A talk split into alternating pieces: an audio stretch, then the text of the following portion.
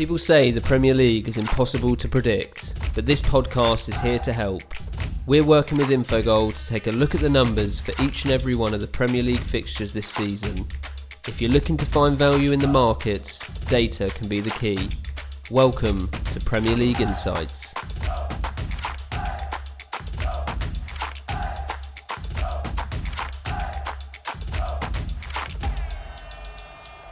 Hello and welcome to another episode of Premier League Insights. Game week 28 is done and preparations for game week 29 have already begun. If you're looking for a value bet for the weekend, you've come to the right place. Of course, as always, Jake Osgathorpe is here to share his thoughts and tell us what the Infogol model is predicting for the upcoming fixtures. All good your end, Jake? Yep, all good, thank you. Really good weekend.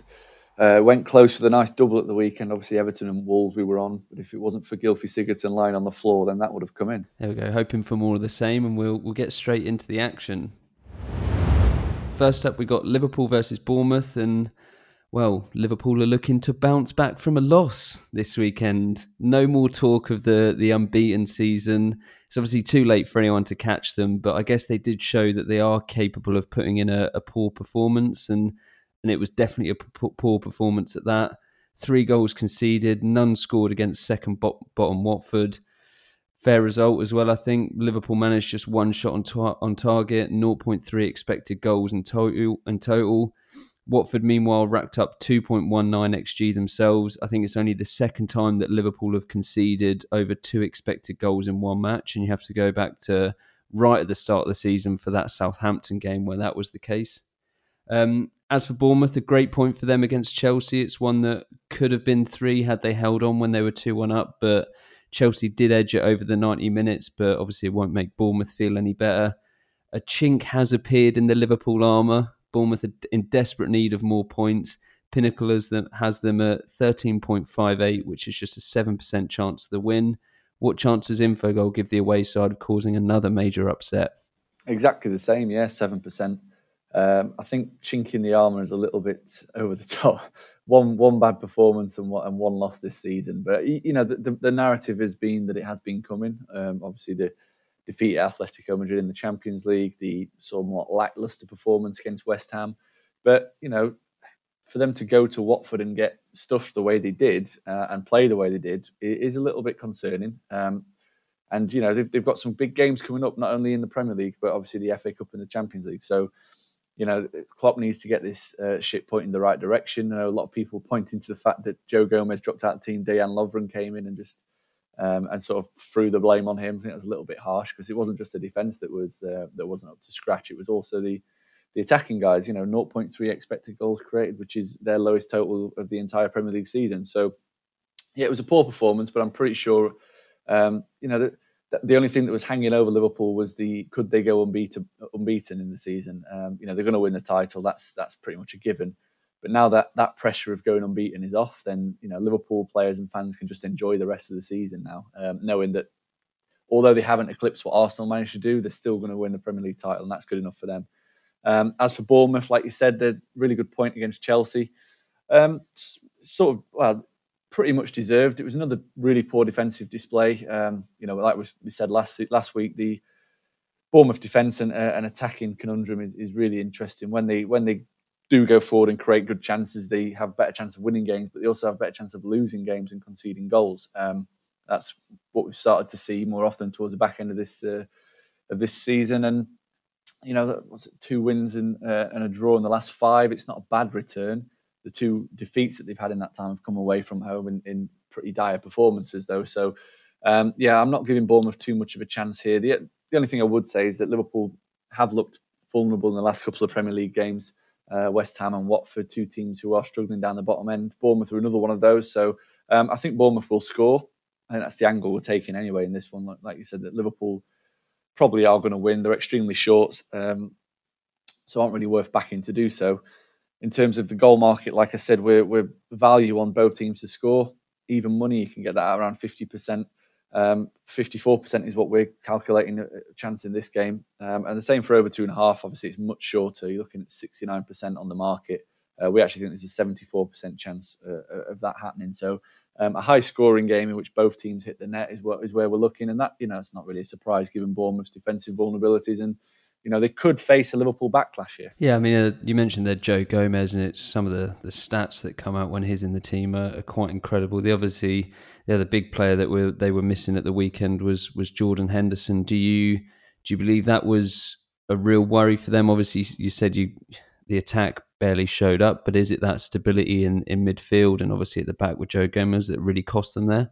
Yeah, yeah, it did. Um, I think mainly the mid, the mobility in midfield. Um, I'm not quite sure why or um, you know how Klopp can sort of fill that gap that's been left by Henderson because he's such a unique player and that he's very very selfless and um, and he's very composed when he does get the football. Um, but you know he's going to have to find a way of of plugging that gap, whether it is with a, with Chamberlain again or whether Keita comes into the team for this game. Uh, rumors are that he's going to be fit for this one, so um, he might be you know an interesting shout, slightly different um, sort of player to Henderson, obviously. Uh, but you know, Fabinho, Wijnaldum, and, and Keita midfield is, is you know it's not to be sniffed at. It's still a pretty good midfield, and um, you know the, I guess the the onus is more on Fabinho to be that that destroyer and um, and play a little bit more simpler. So Henderson plays a lot of forward passes as well. That's got to be uh, fall on someone's shoulders, and maybe Wijnaldum does that job yeah, it's a bit of a problem for Klopp because he's been such a big big player for them this season, and, and, you know the stark contrast when he's in in the team and out the team has been quite evident when uh, over the last few weeks, anyway. Right, so now we'll move on to Arsenal versus West Ham, and we've got our, our two favourite teams from the podcast. no, uh, no Premier League game for Arsenal this week, but they got past Portsmouth in the FA Cup with with ease. Perhaps a welcome break for them, as it's it's not been going great in the league the underlying numbers do look really worrying. They they got a fortunate win against Everton a couple of weeks back. They have got a game in hand on most, but they're they're tenth in the table. Infogol has them as even lower at fourteenth. West Ham did play at the weekend, and they they actually played well at the weekend. Believe it or not, a, a fully deserved win against Southampton. We've talked previously a bit about how Moyes hasn't really changed anything since coming in, and the performances have, have actually got even worse. But he went with two up front. Bowen looked good in his debut, and if they manage to get a win here, all of a sudden things don't look so bad or or as bad as they did maybe a couple of weeks ago. They're labelling this one the Infogol Derby, Jake. Arsenal got 62% chance of victory, West Ham 16, and a draw at 22%, all according to the betting market. Is there a value play for you in this one? There is, yeah. And um, you know, it, like you said, we, have not really liked these two teams all season long from a data perspective, and um, it's quite a difficult one to choose. Uh, obviously, you've got the the one good performance from West Ham that you can sort of cling on to, and, and Arsenal's continued defensive, um, you know, instabilities. But in terms of the value play, it is actually opposing Arsenal. I think they're we think they're a little bit too short. Sixty-two percent um, about 1.5. We think they're really they're, they're, too short for this game. And I know that they come into this on a on a seven game unbeaten run in the Premier League, and they've won two of the uh, won the last two matches. But the performances in that time have been really really poor.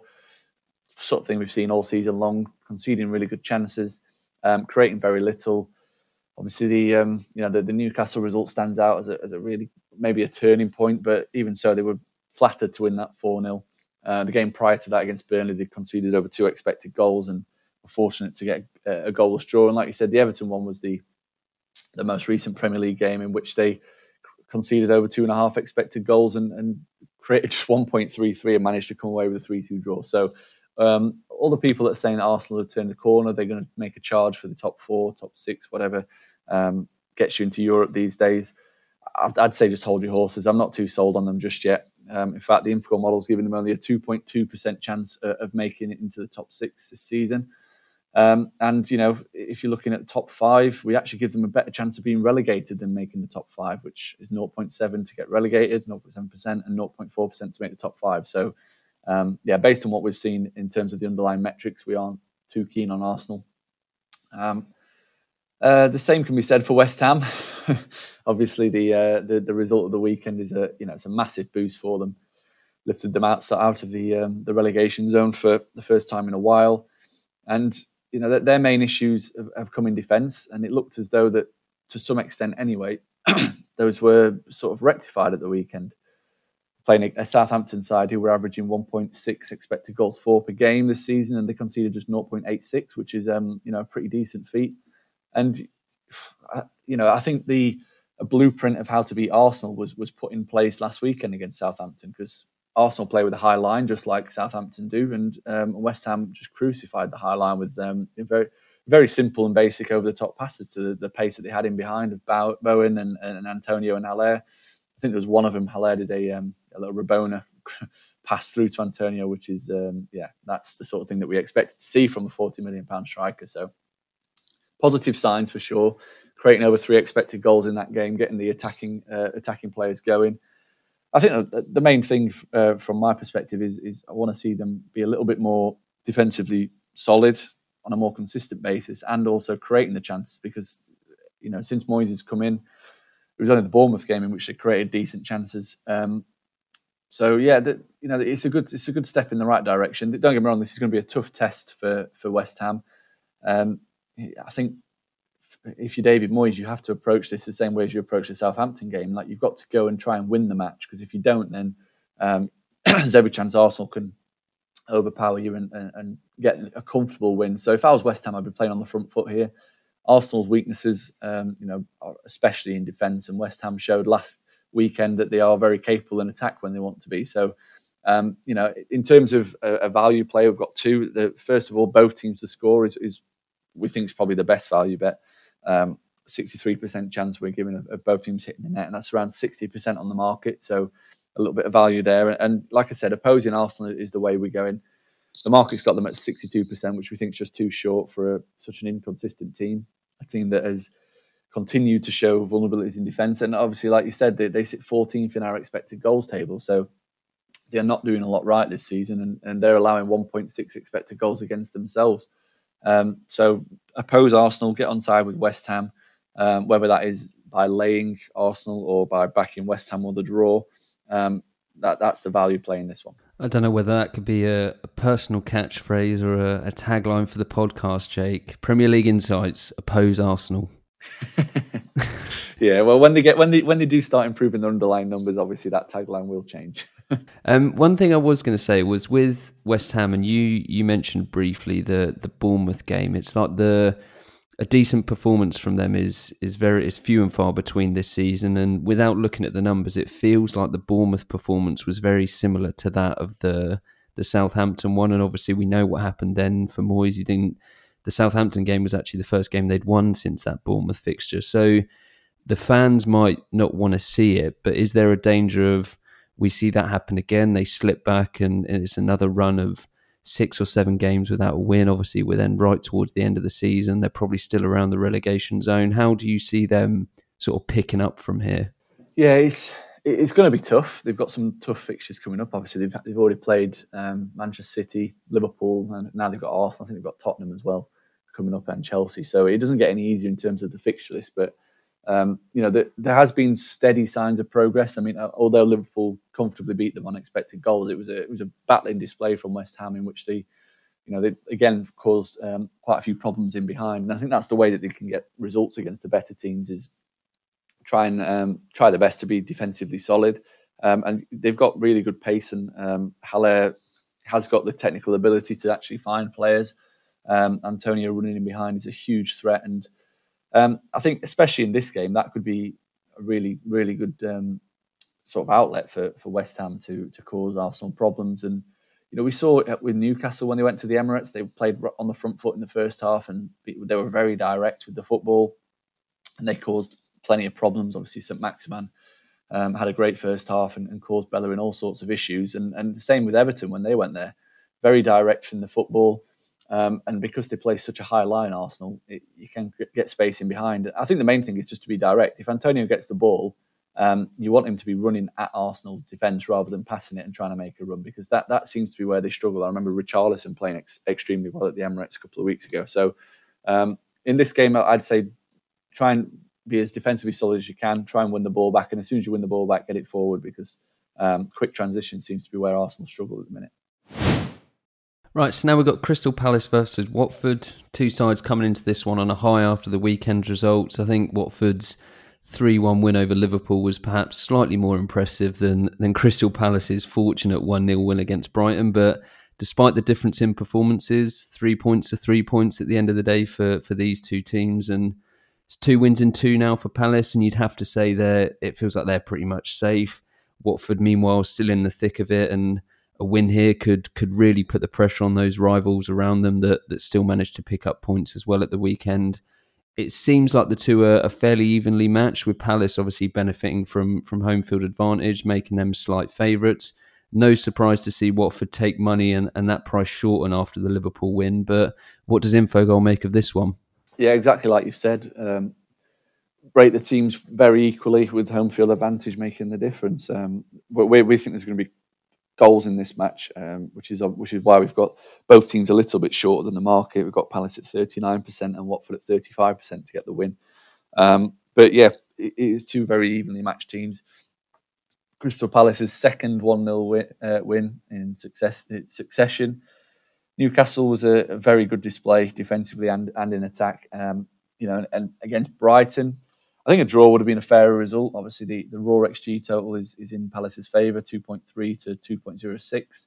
But um, 62% of that came in the last kick of the game when Wilfried Zaha hit the post from basically the goal line. So, um, you know, if you take that away, the game might have been in different phase, uh, different state, then it, uh, you know, draw would have probably been a fair result. And Palace were just the more clinical team on the day. Obviously, fantastic pass from Benteke to put Jordan Ayew through.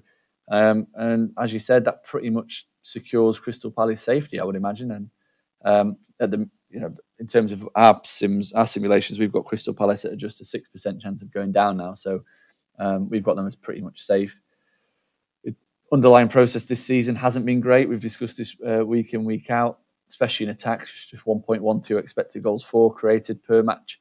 Um, defense, they've been very fortunate. Uh, Vicente Guaita's had a great season in, in, in between the sticks helping um, helping Palace concede just 32 times.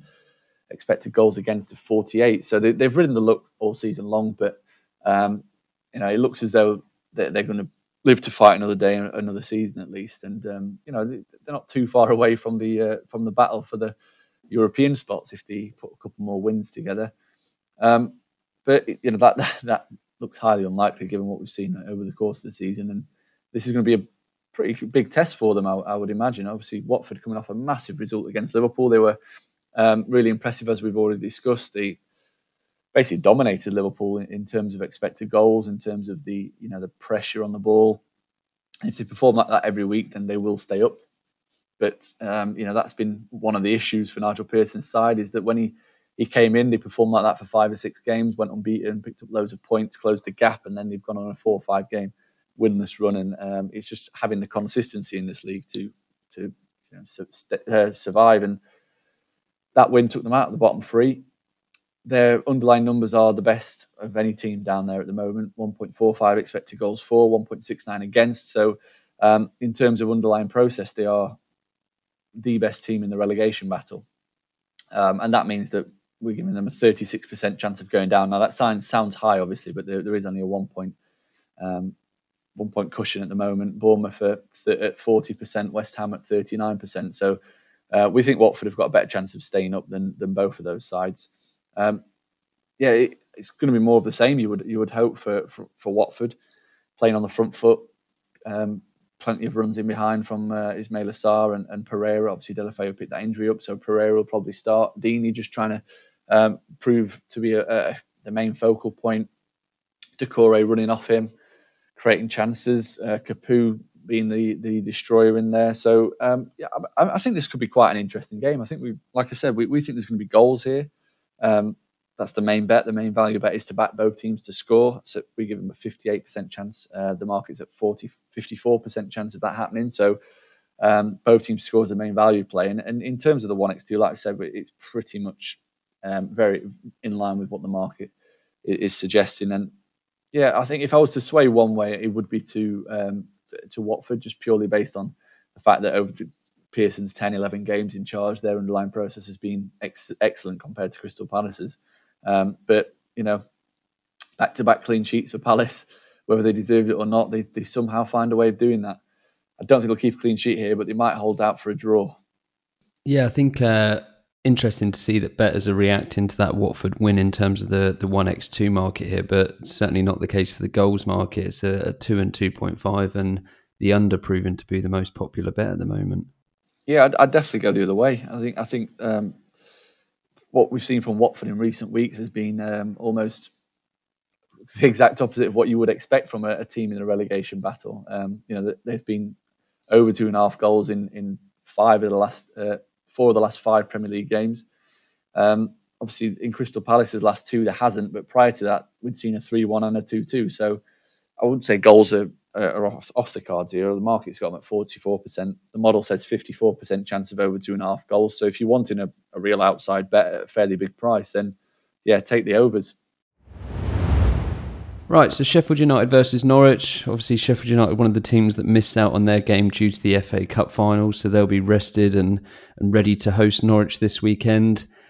Chris Wilder's side, they've been one of the standout performers this season. I think even ninth looks good on paper for a for what was a, a relegation contender, but ninth looks even better when you consider they're five points off fourth with a game in hand over over everyone between them and the Champions League spot. So it's quite a, an incredible season for them so far, and obviously they'll be they'll be hopeful of a win here because they got bottom place Norwich. They they started the weekend's action with an important winner against Leicester last week, kept those faint survival hopes alive.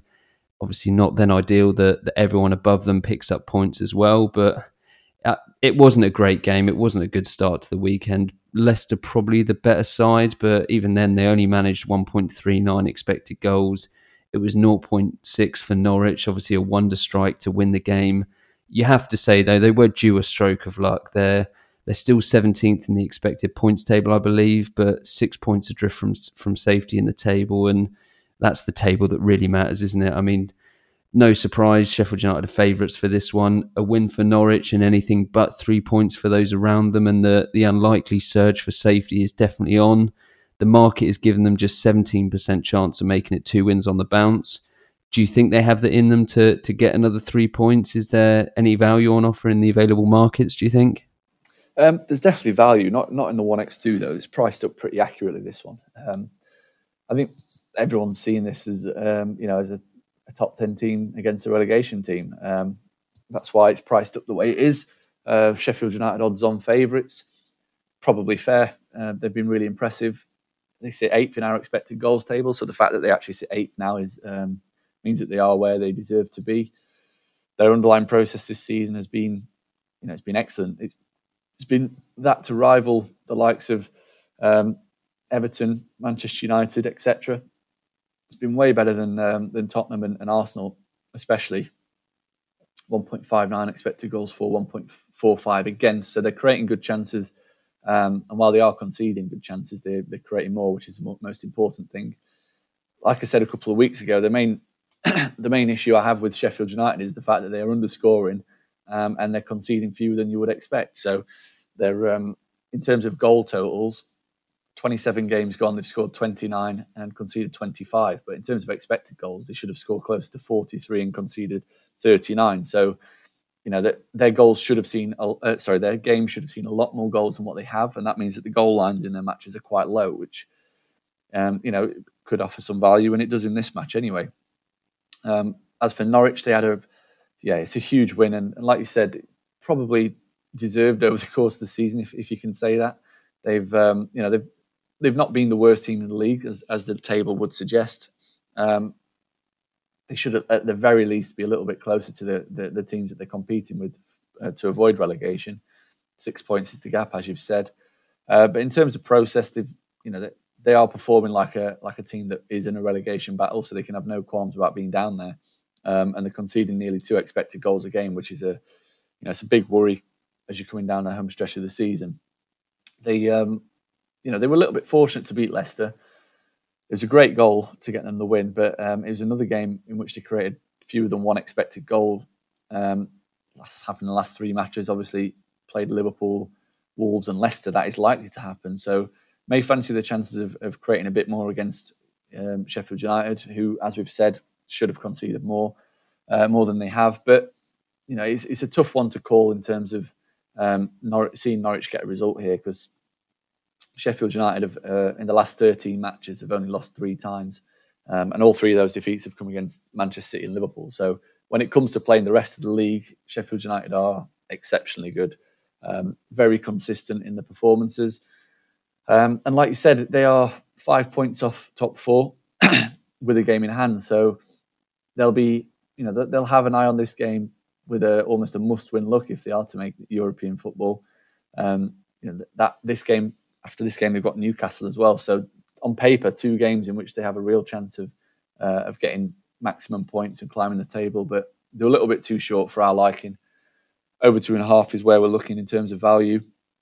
Um, as I've discussed, Norwich conceding plenty of chances on a regular basis. Sheffield United creating and, and conceding chances at a, a, much higher rate than their goals total would suggest. So uh, we're a 53% chance of over two and a half, and, and that's about 51% on the market. So a small amount of value there. Yeah, it definitely seems to be another one where perception is pro- perhaps overriding what we've the underlying performance we've seen because because bettors keen on the under again. I think the the big question, Jake, is when is David McGoldrick going to score? Never.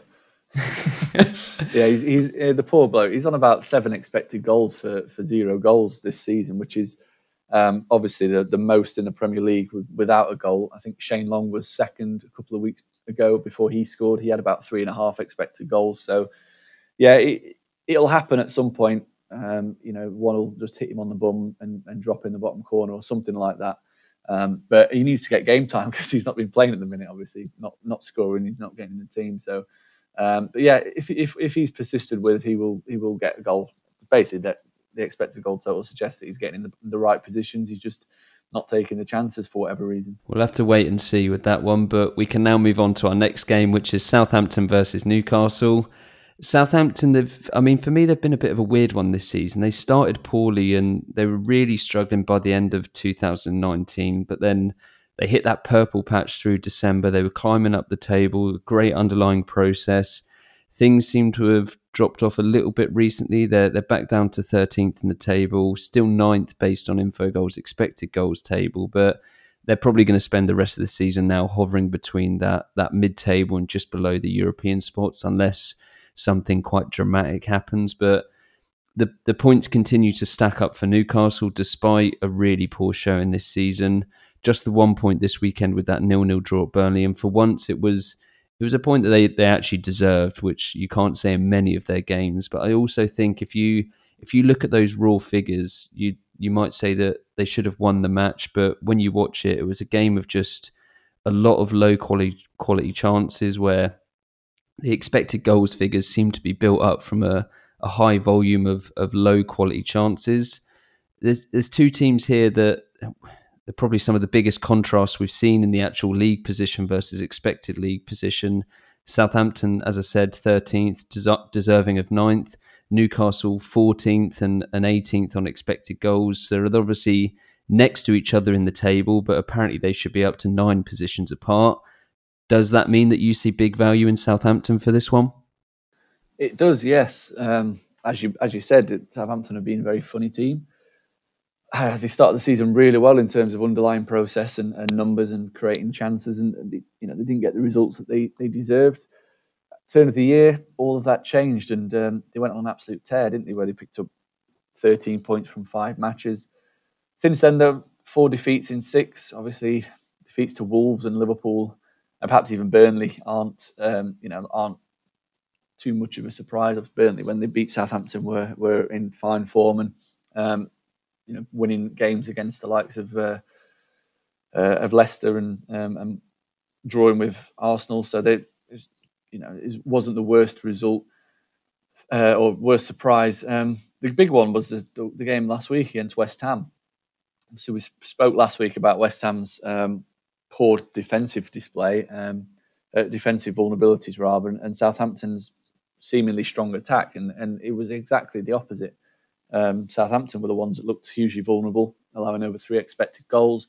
Um, and West Ham were the ones who looked very solid and limited the Saints to just 0.86 expected goals. So, um, yeah, that was a bit of a surprise. It came from uh, from left field a little bit, but like you know, it, it shouldn't really affect um, Southampton's chances of, uh, of survival. Really, they have got a pretty nice cushion at the moment, seven points. But a win here would probably see that um, see them secure the status as a Premier League team for another season. Uh, but it's um, yeah, it's, it's it's an interestingly set up game. This one, like you've said, Southampton are a team that are underperforming according to underlying numbers. Newcastle are a team that are massively overperforming. Um, and in terms of underlying process, it's you know it's chalk and cheese really. You've got one team that's performing in uh, pretty much in line with the likes of Tottenham and Arsenal with a minus 0.16 expected goal differential per game, um, and Newcastle who have the worst process in the Premier League, creating less than one expected goal per game um, and allowing two expected goals per game. So um, that this is the main reason why we've got Southampton as much stronger favourites than what the, the market has, and I think part of that is down to the fact that people look at Southampton's home form um, in in the raw raw table and see that they're rock bottom. So the um, the not very good home team according to the results, but that has, obviously doesn't mean anything um, in terms of the expected performances and expected results. Uh, you know, their, their, underlying process has been pretty solid for at, at home. Obviously, the the main reason why they're um, you know they've got a, a, negative expected goal difference at St Mary's is due to that Leicester game in which they lost nine 0 I think there was an XG differential of minus four in that game. So if you take that game out, which was a, a bit of an anomaly, then um, then Southampton are playing with a positive expected goal difference at home, which is yeah that, that's that's a pretty decent feat in the Premier League given the uh, the amount of quality that is around. Um, you know, and as for Newcastle, they're one of the worst travelling teams in in the league. Uh, they're averaging just less than uh, 0.8 expected goals for uh, on their travels, allowing two expected goals again. Um, so Newcastle are a, a really poor travelling team. Southampton are a pretty strong home team, despite what the results would suggest. Um, and that's the main reason why we've got a fair bit of value in, in Southampton to win. 64% is what we're giving them to get get a home win, and the market's at 58%. So that's the main value play. And if you want a little outside bet, um, over two and a half goals as well, it, it could be interesting, like we've discussed. Southampton did show some severe vulnerabilities at West Ham. Um, you know they have done in recent matches against Liverpool um, is the other example. So it wouldn't be too out of the realms of possibility to see uh, goals. Obviously, you look at Newcastle's results and see nil nil, one nil, nil nil. Um, but you know, they when they when they want to, they can create a few chances. And um, you know, they for some reason have a great capability this season of scoring from low probability chances. So, it would be a massively surprise if this, if there was goals in this. Southampton are a very open side, as West Ham pointed out last week. So, yeah, another side bet over two and a half goals, 63% uh, is what we're saying, 57% on the market. But the main bet is just to go on Southampton to win this one. Right, so now we've got Wolves versus Brighton. Um, I don't think there's many teams out there that are going to be winning over fans as much as Wolves at the moment. It was another big win for them, another attain- entertaining game, and and those hopes for a top four finish are very much alive after that 3 2 win against Tottenham they seem to have managed, well, I seem seem to have managed to find, but it seems like it's always been there really that balance in the team, and there's not many in the league who kind of share the workload as much as them. They've got Jimenez, Jota, Doherty, Neves, Traore, plus a few others op- other options going forward, and defense isn't too bad either. Um, they look just like a very strong team, and it's going to be a challenge for Brighton, who are a team that you you probably have to feel a bit for this season. They've put in some decent performances, but just not getting the results. The the current situation has got it's got like this Chris Hughton feel about it, where they're they're hovering above the drop zone, hoping to just about do enough to finish seventeenth, and it's kind of frustrating to see when you know that they're actually trying to play decent stuff under Graham Potter. They they tend to be on the receiving end of results, like the one against Palace, where they they put in a good performance, but just just didn't get anything out of the game. We know Wolves are good, but but are they good enough to deserve a price of one point six four one, which is it's just under sixty percent, around fifty nine percent chance of the win. If they aren't that good, then is there perhaps value maybe in taking on Brighton, or or is it to the goals market here? A bit of everything, really. Um, like you said, Wolves are winning off, winning over so many fans right now. They're they're playing, um, you know, really entertaining football. They're very the, system that they play is fantastic. They're very rigid. They're organised. Everyone knows their role. Um, they're creating plenty of opportunities. Um, you know, the, the, the, win against Spurs, it wasn't their best performance of the season, but it was a, a deserved win nonetheless. It created the better of the chances, and that moved them above Spurs into into sixth, and now they're only three points behind Chelsea. So they've got serious ambitions of, of, of finishing in the top four this season, never mind the top six. Um, and you know that that's where they deserve to be. According to expected goals, they're the fourth best team in the league.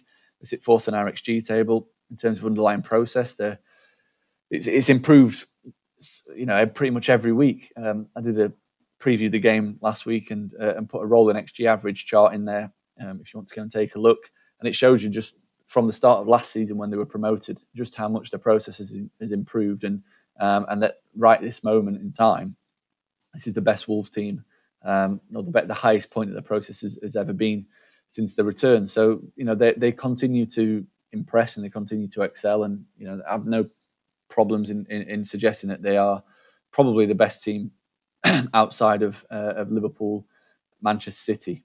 Um, they're, they're, so consistent in their performances and their results. Something that Chelsea, Manchester United, Spurs, they just aren't. And um, you know, you know what you're going to get with Wolves week in week out. The process is, is excellent. 1.84 expected goals for, 1.29 against.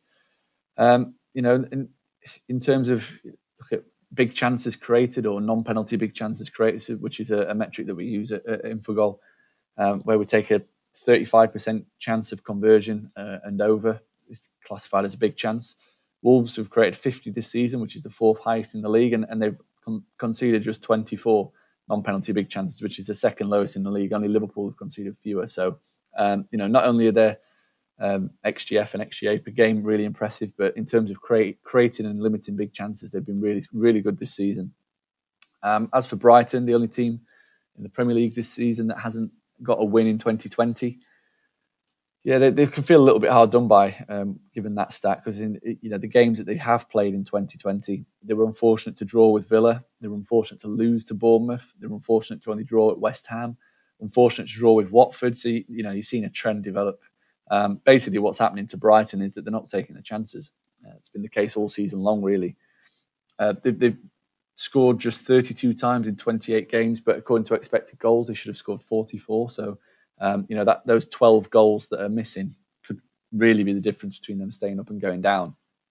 As it stands, given the um, you know the ratings of the teams and, and the strength of schedule for the remaining fixtures, we're giving Brighton just a 15% chance of being relegated. So um, you know we've got Norwich at 96, Aston Villa at 60, um, Bournemouth at 40, West Ham at, at 39, and Watford at 36. That we think have all got a greater chance of going down than Brighton. So um, you know, trust in the process is what is what we're saying there. Basically, if they keep performing at the same levels, results will take a turn for the better. But as for this game, I can't see it happening. Um, Wolves are the much, you know, they're, they're, the supreme team of the two. Um, and you know, there's value in backing them just to get the win. Sixty-three percent chance of a home win, um, sixty-one percent chance on the market. So there's value there interesting head to head. Wolves haven't beat Brighton in the last in the three games since they came up to the Premier League, which is you know it's a random stat. Obviously, the two teams are in completely different places now. Um, but if you remember back to the game in December at the Amex, Brighton and Wolves have played out a really entertaining two-two draw. I think it's going to be as open and probably as goal laden, and that, that's where we're looking as well for our second bit of value over two and a half goals. The model, the market's saying around fifty-one percent chance, so just a shade of odds on we think there's a 63% chance of over two and a half in this. So there's a, you know, that, that's quite a bit of value um, in, in, in, siding with goals. Um, and the same f- for both teams to score. You're looking at 50% around even money on uh, on the market for both teams to score. We're going 58%. So, um, you know, a high scoring home win in which both teams are scoring. Uh, if you want to whack them all together. Well, it's, it's quite interesting that a lot of the, the teams, when we talk about their, their underlying process and their, their expected position in the table, we're beginning to see some get more closely aligned to perhaps where they were a, a few games back. But it's also, I know um, David Sumpter, the guy who's written Soccermatics, I've seen stuff that he's put online about at what point does kind of actual performance and, and the, the data that you see borne out in scores throughout the season, what at what point does that begin to overtake expected goals? Like, do you always trust expected goals throughout the season, or do you begin to see, as is the case maybe with someone like Brighton, that potentially something's just happening there that means they're they they look good on paper or, or on underlying process, but they just can't quite manage to to get the results that we say they quote unquote deserve.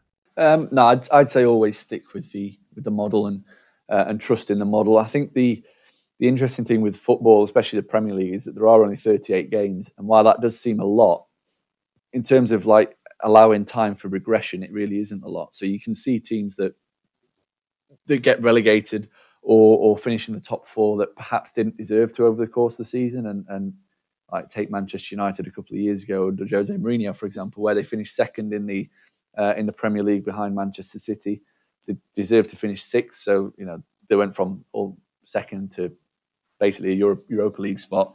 Um, and you know that over the course of the season, that their regression didn't really kick in. Um, we only saw it in the following season um, when obviously Mourinho ended up getting sacked after about 10, 15 games when they were mid-table in the, in the Premier League. So in, terms of a single season, it is difficult to sort of to say Brighton are going to get out of it because um, while they are performing like a mid-table team, in terms of like you said, the results and the scores that they're, they're not very good. And the, main thing is just to trust in the model. And I think if it was a if it was a know 76 game season, then for sure you'd see Brighton take a real upturn and probably finish in mid-table. But uh, 38 game season, we could easily see Brighton go down. Whereas um, you know, we, like same as we can see Newcastle staying up.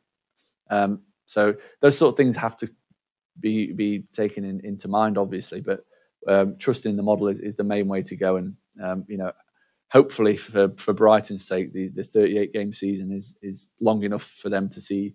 Uh, an upturn in, in results to the level of what we would expect. Well, if we could get a 76 game season, Jake, sign me up. 24 7 soccer, it would be, be the dream. yeah, two pods a week. Right, so now we'll get on to Burnley versus Tottenham. And if anyone listened to the pod last week, we we were quite open. and Said it felt like everything was pointing to a, a Burnley win, but they barely turned up against Newcastle. Quite surprising for a team that's that's been so consistent and despite kind of public perception as well, they are actually quite an attacking team who who often pose a, a threat to the opposition, and that just wasn't quite the case. They managed 0.71 expected goals against what is a, a really poor Newcastle defence as I said earlier as well, Newcastle did create plenty of shooting opportunities, but Burnley did what Burnley do, and they, they made sure all of those were, were low quality chances. As for Tottenham, they're obviously going to be annoyed that they not only let a lead slip on two occasions, but they actually ended up coming away with nothing from that home game against Wolves. Potentially another example of Wolves' numbers being affected by, you mentioned there, their, their big chance conversion. They had the 0.7 xG chance for Jota, so it's it it feels like a draw was probably the right result in that one. However, it did end three two to Wolves, and that's that's essentially put any chance of a top four finish for for Spurs to bed. That said, fifth might be good enough to get a Champions League spot now, and a win here would still keep them in the running for that. What chance does does Infogol give? Excuse me. What chance does Infogol give Spurs of a win, and and how much does that match up to the betting market? So, in terms of a Spurs win, we're giving them a 34% chance uh, of getting the three points. Market's got them at 39% uh, and favourites, but we've we've got it flipped pretty much. We we think Burnley should be actually priced as favourites to win this game. Um, like you said, we were, we were disappointed with Burnley. We, we hyped them up. We we said that this is the time that you get on them at a really big price to go away and get a win. Didn't really show up. Um, the only thing I can hope for is that they were saving something for this game. Um, that's the uh, that's the positive spin I'm going to put on it. Um, but yeah, it was a poor performance from Burnley, but nonetheless, it's a, it's another point that keeps it going in the right direction. As you said, in terms of Newcastle's chances, they were all low probability chances. So from a defensive standpoint, it was a decent performance. Um, and you know they continue to be really impressive this season. They are rightly in mid-table in the in the Premier League according to expected goals. The process is uh, is, is is actually better than Tottenham's, which is um, you know, quite a surprise maybe to, to some people listening. 1.44 expected goals for, 1.57 against. So, you know, an expected goal difference per game of minus 0.13. Spurs is at minus 0.14. So the two teams are at a very similar level. Um, and I think that's where we've, how the models work this out basically. We've got two teams that we think are even, and then with the home advantage, we but we've got Burnley as the favourites. Um, you know, they haven't had an issue, Burnley, playing the big teams recently. Obviously, they beat Leicester at, at Turf Moor they went to Manchester United and got three points. Um, and, you know, they were really unfortunate not to get three points against Arsenal at Turf Moor also. They created plenty of chances, uh, over two expected goals against Arsenal, and, and, squandered those chances. So they don't have an issue playing the big boys. Um, I mean, the better teams, but can you call Tottenham one of the better teams right now? Um, I'd, definitely argue not. Um, so yeah, we, we think Burnley are a, a, they're a good side. They are more than capable of causing a serious what would be an upset looking at the uh, at the market. As for Spurs, three defeats in a row for them now. Um, it's all starting to unravel really, and it's basically what we expected to see based on um, on underlying performances.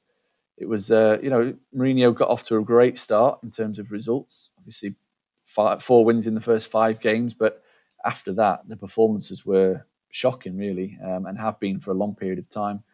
The what is it, ten games since that that five uh, four winning five run, they've lost the XG battle in uh, seven of those. I think it's actually more than ten games, um, but they've only won the XG battle in three of those games, um, and they, those have come against Norwich twice uh, and Aston Villa, so two of the lesser likes. Um, so basically, they, get out created every week by uh, by their opponent.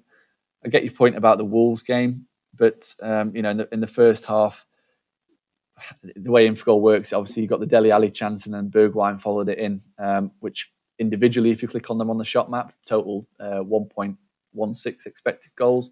Obviously, you can't have two chances within seconds equating more than one expected goal. So um, the way our model works is that we refine those two um, uh, and calculate the chance of the total event basically being scored. Uh, um, so that was about 1.97 given the um, given the output. So you know, Spurs' xG total is definitely inflated by that uh, by that double chance. Um, but you know, the, the, main issue I have with Tottenham is defensively they are exceptionally vulnerable, and and they have been for um, a long period of time now, which is a, a huge surprise given um, you know Jose Mourinho is, is the guy in charge, but just have to look at the last four games really, and uh, 2.5 against Wolves, 1.7 against Chelsea. Uh, even Aston Villa managed to create over two expected goals, and obviously Manchester City put over three expected goals past them. Um, you know that has been the main issue really all season. Has been defensively, um, and you know while they have started to remedy some of their attacking issues of late, creating more chances, um, it's still far from uh, what what we saw under peak Pochettino. So Spurs are really in a bad place um, in terms of looking at top four finishes or top five or six finishes or however you want to look at it. We've got Spurs at five percent chance of, of, finishing in the top four. 25% of top five um, and 43% top six. So we've actually got them more likely than not to finish outside the top six, uh, based on underlying process, based on ratings, and based on the uh, the schedule to the end of the season. So we're not too hot on Tottenham, um, and we haven't been all season long like Arsenal, they should be in the bottom half of the expected goals table. They sit 13th in our XG table. So, you know, they have some serious problems. And, um, you know, getting on, Wolves were about what was it, two to one last week to, to beat Spurs. Burnley were a very similar price. Um, there's huge value back in Burnley here. Um, get on them any way you can. If you, if you don't want to take them straight win, get them on the on the double chance or maybe even a handicap. So uh, Burnley is the main play. Like I said, we've 41% chance of a home win. Market's around 35. So get on Burnley. Uh, we also think there's going to be goals. I think over two and a half is, is a really interesting angle in this. 48% on the market. So odds against, we've got that 57%. So um, given what we've seen from, from both sides in terms of creating chances and conceding them, obviously more towards Spurs this one, given they've had two three twos in the last uh, four uh, last three league games. Uh, but Burnley are more than capable of creating chances. So over two and a half is a, is an also is also an interesting runner. But again, Burnley to win is the main bet. Both teams to score is also great value at four percent on the market, fifty nine percent. So same as the Wolves game, really. Um, home win, both teams to score and overs if you're wanting to whack them all together. I mean, it's a weird one with Mourinho, isn't it? Because he carries this reputation around him, park the bus or, or whatever you want to call it, very kind of centered around a, a strong defense and building from there. I don't know how long that that hasn't been the case with him as a manager, but you, you kind of would have thought no Harry Kane, no Son. He's he started Alli on the bench, not the last game, but the game before. It's almost like he's giving himself even better reason to to try and focus on defense. But is that is it flipped the other way? And because he's so limited in attack, it's almost like they've got to focus on trying to work out ways to to cause the opposition problems going forward. That they they seem to neglect the the defensive duties. Is there anything that you can see that perhaps suggests why someone who's got such a good record as a, a, defensive manager just can't get that that Tottenham defence in shape? Yeah, I think the there's quite a few issues at Spurs. I think the defensive line is, is aging. Vertonghen and Alderweireld aren't the players that they were a couple of years ago. Um, Alderweireld especially looks extremely slow at the moment. Um, I can't remember who it was burst. Olivier Giroud burst past him for the first Chelsea goal a couple of weeks ago. Uh, that's never a good sign. Um, you know, in terms of the fullbacks, Ben Davies was um, was pretty poor on his return. Aurier has shown glimpses, but again, he's much more uh, attack minded than a than a defensive minded right back. I think the, one of the barring the two centre halves, I think the main issue is the um, is the holding midfield role, which just seemingly hasn't been filled by anyone. Um, Harry Winks plays there at the minute. He's a bit too lightweight. He doesn't do the destructiveness um, as well as, as, as other players. Um, Ndombele's been in and out of the team, which hasn't helped. Eric Dier could be one that slots in there, but I personally don't rate him that highly. I think he's too slow and immobile for for, for the Premier League.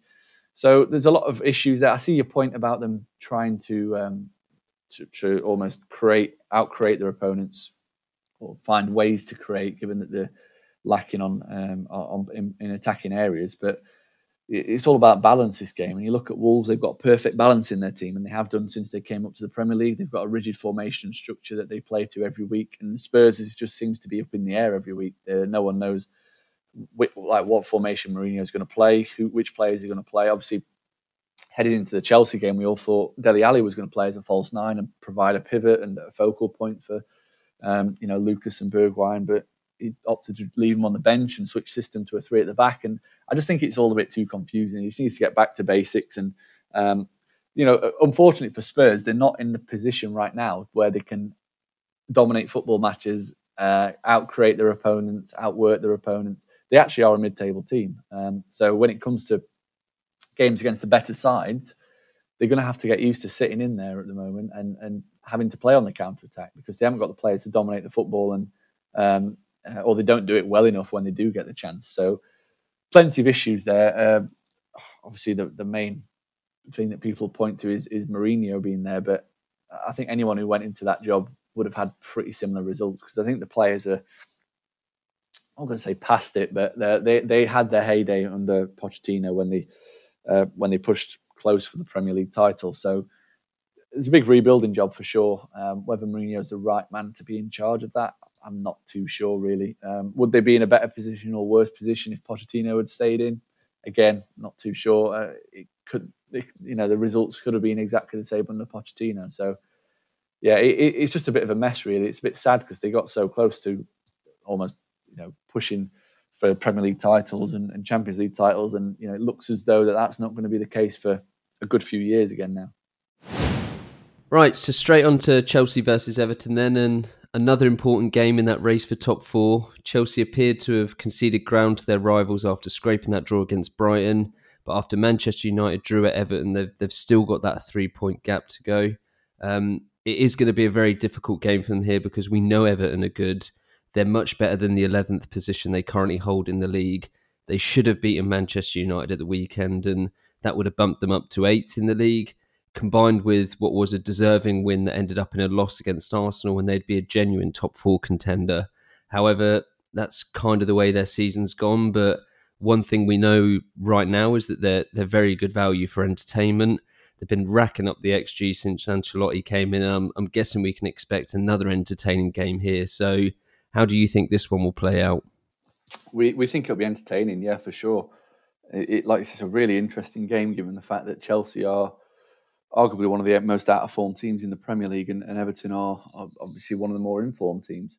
Um, you know, that Chelsea were good value for a point in the end, at the very least, against Bournemouth, but it was a far from a dominant display you know, they, they did impress me against Tottenham in the last home match, but you know that against Bournemouth, the way they sort of capitulated after going one 0 up and conceding two quick fire goals is um, it shows me that the defensive issues remain, and um, and they, they've been a problem all season long. But it looked as though during the mid part of the season that they'd sorted things out a little bit. But um, you know, recently they've conceded a lot of good chances on a regular basis, and you know, you do that, you, you're not going to win too many matches, and that's been one of their main issues. Uh, you know, their expected goal against average is at 1.21 over the course of the season. It's not bad. It, it, I think in terms of ex- expected goals, it's the third best defensive process in the league.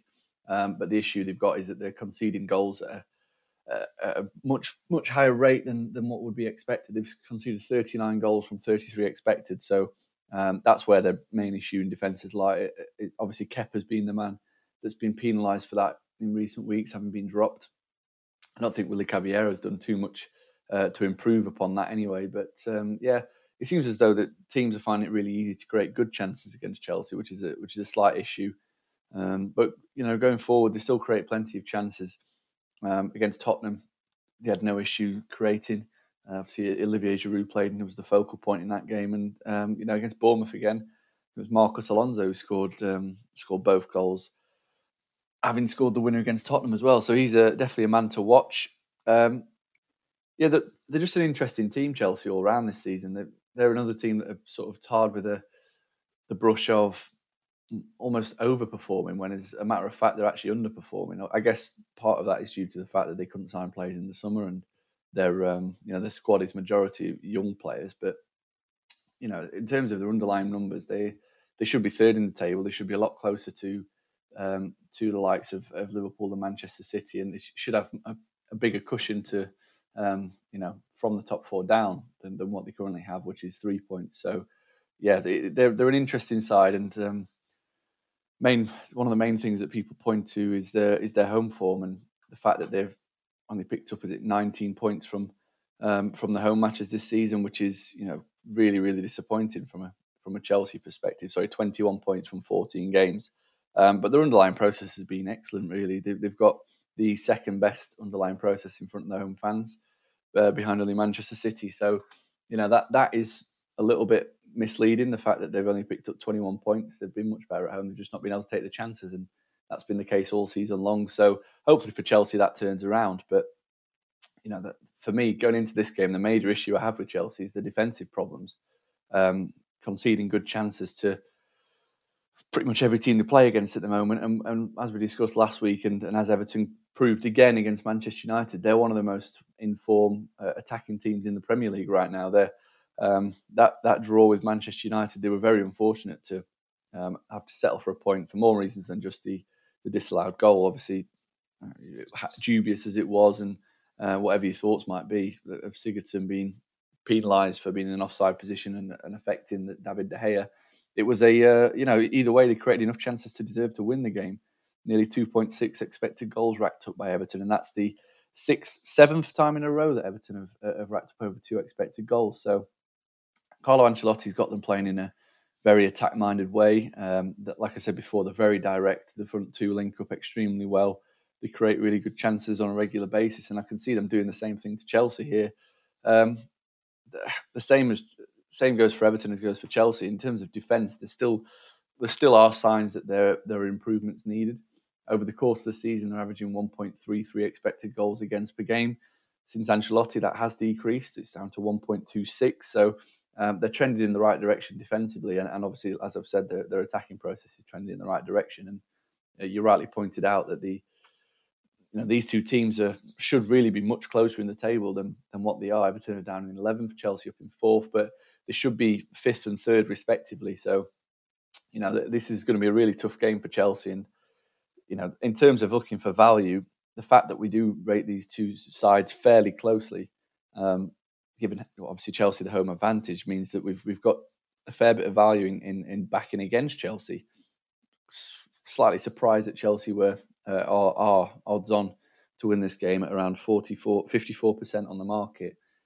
Um, you know, we, we've got them at 47, so there's a seven percent that um, that we think shouldn't really be there. We think Everton have got a seven percent better chance than what the market has in terms of avoiding defeat. So that's the main play in this one is to get on side with Everton or the draw.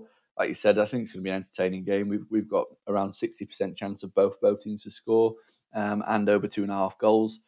So yeah, it should be a lively encounter, but given the way Everton have been playing, and especially the way they've been attacking, I think that Everton have got enough to get something from this game. And just on Chelsea, kind of in particular, quickly, I think the it feels like the easy out for people or the the excuse that people use when they're having these struggles or the like you said at home they're, they're dominating games they're not quite putting it to bed they're not putting their chances away people tend to turn to oh frank lampard it's inexperience it's this and that is that can you see anything that perhaps justifies those claims or is it purely just things that happen on the pitch out of lampard's control that he's doing all the right things before his team go out there in terms of managing the game maybe substitutions and things like that and then just he has little control over their inability to to put the ball in the back of the net yeah, I think it's probably eighty percent the latter and twenty percent um, a, a, little bit of Lampard's fault. I think obviously he can't do anything about the fact that they're squandering chances left and right. You know they've, they've scored forty-seven times this season, and according to expected goals, they should have scored close to fifty-eight. Now that is quite a difference, really. Um, and you know that could that those was it eleven goals could be a, the difference between them making the top four and not. So um, you know, there's not too much you can do about that. He's setting them up, you know, in in the right way. They've got the third best process in the league, so in terms of creating chances and conceding them, they're one of the better teams in the Premier League. Um, it seems as though the the players are letting him down a little bit on that front. But I would say that in terms of a, a small part of the blame on Lampard, I think he's been very very stubborn this season in, with some of the his personnel selections. Obviously Olivier Giroud not playing when Tammy Abraham's been uh, been injured is, is, probably is my biggest issue with, with Lampard. I think the, the gulf between Abraham and Giroud is is not that big, but the gulf between Giroud and Batshuayi is massive. So the games where Batshuayi's had to start up front, I think they've lost quite a lot. Um, of, of, or they could have done much better and put in a much better displays if, if Giroud was playing. And you could also argue Marcos Alonso as well. Obviously, he's been left on the periphery for a long period of time. Um, so I think there's a there's a little bit of of Lampard's. I won't call it inexperience. I think he's he's gone for this youthful approach, and obviously those guys are, who I've mentioned are, are aging pros. Um, so he's obviously opted for younger, so or like I guess in Alonso's case, he's gone for Azpilicueta, who's the who's the um, club captain at, at left back instead. So yeah, I guess I guess he's, he's sticking with to his guns. But you know, when they were going through that torrid period where they couldn't buy a win, um, then perhaps he should have reverted back to what his team has, has done best over the last few years, which is a, a solid three-five-two. We saw it on a very one-off game at Tottenham in um, just before Christmas, where out of nowhere he opted to play a three at the back, and what, what you know, lo and behold, he went and bossed the game and comfortably won they, did it again against Tottenham and uh, put in another good display. So maybe maybe there's a bit of um, a bit of him being a little bit too my way or the highway and uh, and not as accommodating to the players he's got at his disposal. But um, you know the way that the way they play and the process is really impressive. It is it is like I said, eighty percent down to the fact that the players just aren't delivering for him. Right, well, on we go to Manchester United versus Manchester City. It's got to be the highlight fixture, I think, for the weekend. The points will, will probably mean more to Manchester United at this point in the season than they would to, to Manchester City, but it's it's obviously a Manchester derby. Both teams are going to want to keep their form going um, for that, their respective European adventures. We've talked a bit about the the relatively poor Manchester United performance that that still resulted in a valuable point at the weekend. Obviously, Manchester City won the League Cup in a game that, that we would have expected them to dominate as well. I mean, City are the better team in Manchester. They they have been for a while. Does Infogol think there's any value in them getting a win here, or is it another one where we could potentially look at goals markets for this? Um, a bit of both, really. I think the interesting angle for me is Manchester United's form against the better teams in the league this season. Obviously, you, know recent form is pretty good. Obviously, a draw with Wolves, beating Chelsea, beating Watford, and drawing at Everton. It, you know that's that's pretty good form. But against the better teams in the league, they've got an excellent record. Beating Chelsea, obviously they went to Wolves and got a point.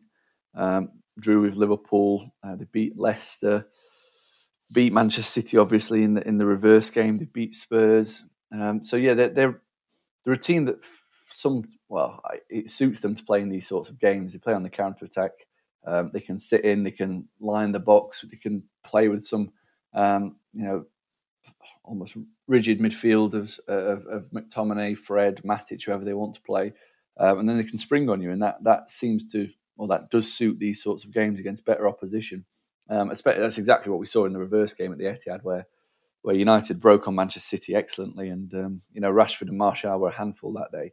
They were absolutely excellent, and um, you know they ultimately got a win. Although it was a, a fortunate win, they rode the luck in the second half. But um, that's what makes this really interesting. Obviously, if United had struggled in these sorts of games and picked up points against the lesser teams, then um, you know there's no doubt I'd be looking at Manchester City at, at that price around 59% and thinking that that's a good bet. But given what Manchester United have shown um, in these sorts of games, and like I said, especially recently, there's, there's been a little bit of an upturn um, in performances, which you know coming into this game and, and, the rest of the season bodes well. We mentioned they rode the luck a little bit at Everton. Everton, one of the most potent attacking teams in the league at the moment, and um, Manchester United. You know, De Gea gifted them the first goal, and then they rode the luck throughout the rest of the game. Um, but prior to that, they've been fairly impressive, and you know we've been saying all season long their underlying numbers have been pretty good. Uh, their issue has, you know, it's just been, especially the, at the start of the season, they were extremely unlucky defensively, um, conceding goals from low probability chances. That seems to have sort of regressed a little bit now, and um, you know their, their against total is now less than their xGA, which means that they're conceding um, more chances than what they uh, or should have conceded 37 goals and they've only conceded 30. So maybe that's sort of regressed a little bit. Um, De Gea is having a, a much better second half of the season. He's pulling off some good saves on a regular basis. Obviously, you think of the, the Sigurdsson save um, at the weekend against Everton to keep it 1 1. Um, but, you know, one of the main issues we've had with United all season has been their um, consistency. They've been so hit and miss with the performances, especially in attack, where um, obviously Solskjaer is very, very limited in terms of players that he can field um, due to injuries, but they're averaging 1.78 expected goals for per game. It, it's it's an okay number. It's not it's not what you would expect given the the talent that they've got. Uh, it's enough to have them seventh, eighth ranked um, attacking team in the league. So, yeah, while, while, we think this is going to be an entertaining game, it, it, it is suited to Manchester United's style. But overall, there is, you know, there's no doubt in my mind that um, that Manchester City are the better team. It's just whether whether or a matter of whether they, you know, given that the league's pretty much over, they can't catch Liverpool. They're going to finish second. It's a matter of whether they conserve energy in this game. Uh, quite, you know, beating Real Madrid in the Champions League and then making nine changes for the League Cup game at the weekend is uh, suggests to me that Guardiola's on a rotation plan at the minute to try and keep his players uh, one fit um, and two trying to give everyone some game time because he's got such a big squad. Um, that could play into Manchester United's hands. Obviously, you look at Man City; they've got two world class players for every position, so uh, they, are still going to perform to an extremely high level.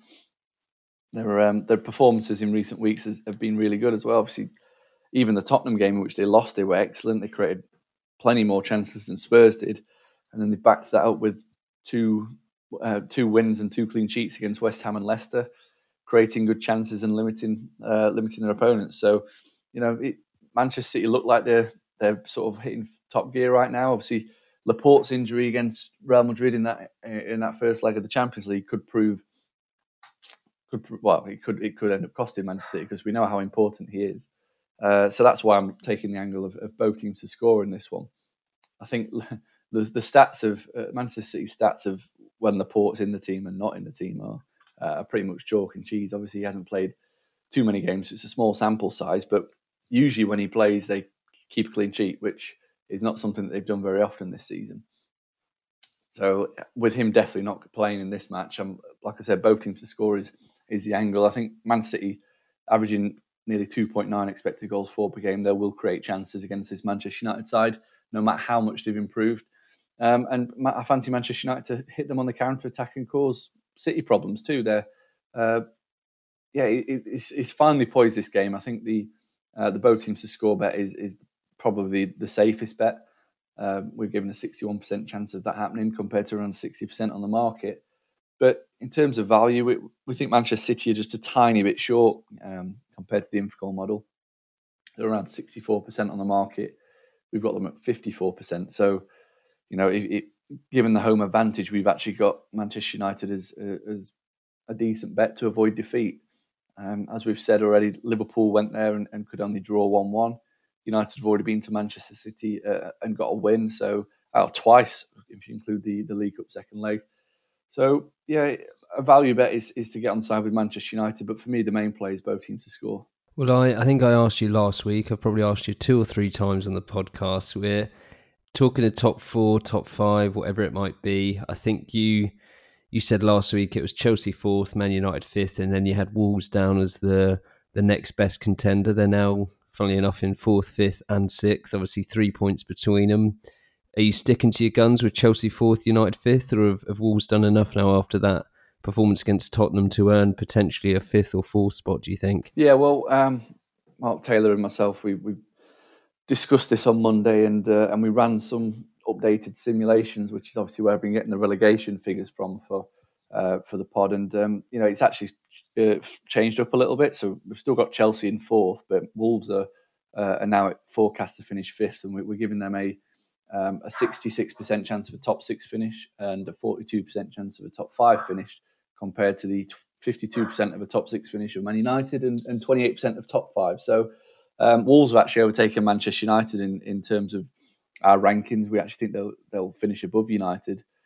Uh, I think most of that is down to the fact that they went to Spurs and got a win, which on, on paper was, you know, while we were flagging them up as great value to get the win, um, it was still quite a low probability that that, that was going to happen in the grand scheme. So, um, yeah, they, have overtaken uh, Manchester United now, and yeah, I think Manchester United they're they're a really strange old team that they're they've shown glimpses um, in recent weeks of, of what they're capable of. I just think they've been a little really unfortunate with injuries because if you if you could put Pogba and Rashford and um, you know them, them those guys in back into that team, then all of a sudden you're probably looking at it with slightly differently, um, and you would probably give Manchester United a slightly better chance. Um, but yeah, Wolves have overtaken United, and if you're looking for a you know a, a season or rest of the season bet, uh, they're actually good value as well to to get in the top six.